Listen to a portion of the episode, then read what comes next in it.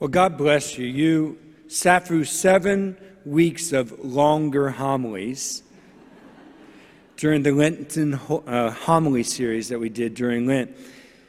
You all got several years off of purgatory.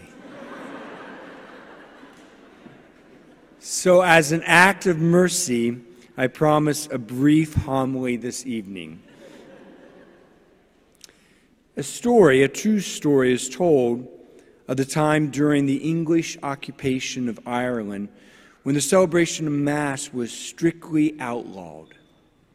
The penalty for those caught attending Mass was the seizure of their food vouchers.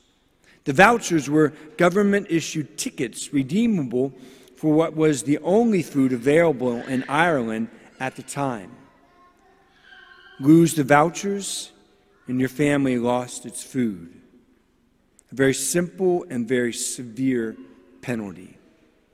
But the people of one particular village, like so many people throughout Ireland at that time, were good enough to treasure spiritual food even more than physical food. And so they built the, wheel, the wheelbarrow chapel, a wooden frame chapel mounted on a platform of about four feet by eight feet with wheels and handles more or less like that of a wheelbarrow. Late at night, the people would pull the chapel down to the seaside, the only place that offered even a reasonable degree of secrecy in the dark.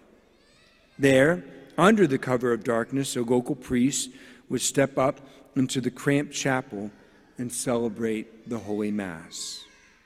In a voice so low as to approach a whisper, for the villagers huddled around their tiny new parish church. And then he would go on further down the beach and further down and so on with each small group. We can only imagine the contrast between the intensity of the prayers of the Mass as they welled up in the hearts of the Irish people and the soft murmuring of their actual voices as they prayed the Mass. And we can only imagine the devotion with which they received the bread of life, knowing it was at the risk of losing their only earthly bread. Today, many people are tempted to prefer to do all kinds of other activities on the day God set aside for us to do this in memory of Him. Thus, now is a good time for us to see with fresh eyes the beauty and the genius of the Mass on the evening that Christ instituted it.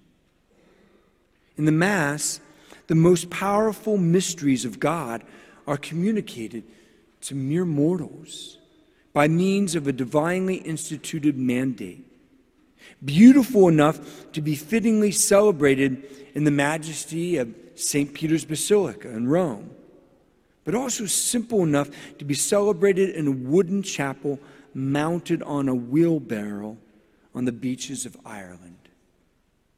The Mass is a sacred worship, grand enough to be celebrated by millions of young people every, at every World Youth Day, but also brief enough to be memorized so that devout priests could write the prayers down from memory and celebrate them with only a few huddled pris- prisoners in a Soviet gulag labor camp. The Mass is composed of holy rites, broad enough to be expressed by a variety of liturgical styles and music in parish churches throughout the world and centuries but also traditional enough that we do, in substance, the very same thing done 2,000 years ago by our Lord. On that night when he would bend the knee and wash the feet of his disciples before he would die for them and die for us. Do this in memory of me. Jesus told his disciples on that night on this night. And the gift, the mystery, and the duty of the Mass, first entrusted to the apostles, has been handed down from generation to generation of Catholics ever since, down to our own day, to this very evening. Every time we gather for Mass, we have the immeasurable privilege to gather not merely to remember what Jesus did, but to do what he did. And we do this in the kind of remembrance of him that makes him present to us once again. Present in a way that is more perfect, more complete than any other way we find Jesus present in our world.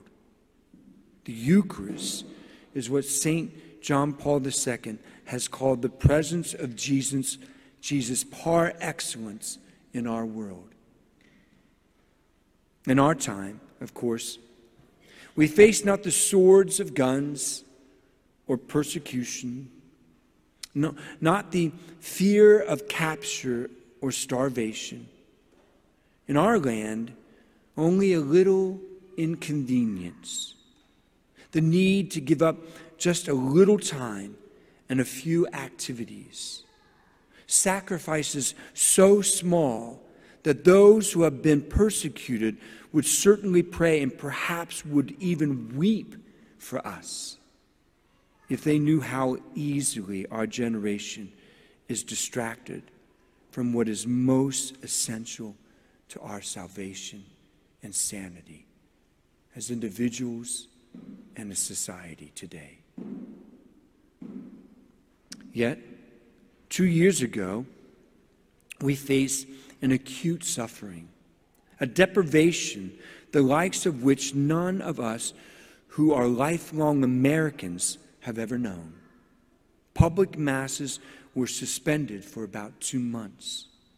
And we were invited to pray, even fast, and to rediscover a longing for the riches of divine grace we have too often taken for granted up and down our lives. And so, may we, who under now ordinary circumstances of our lives again, enjoy the privilege of celebrating Holy Mass and peace and freedom and accessibility.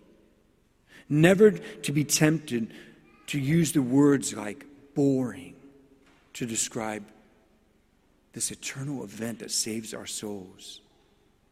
May we never again think of other things as more important, but rather may our hearts burn with thanksgiving for the awesome gift of celebrating Mass, of receiving Jesus' body and blood, and to use the words of St. Paul, of proclaiming the death of the Lord until he comes again. That death that at every Catholic altar brings us new life. A life that we are called to share with the whole world as Jesus taught us. As I have done for you, now you must do for one another.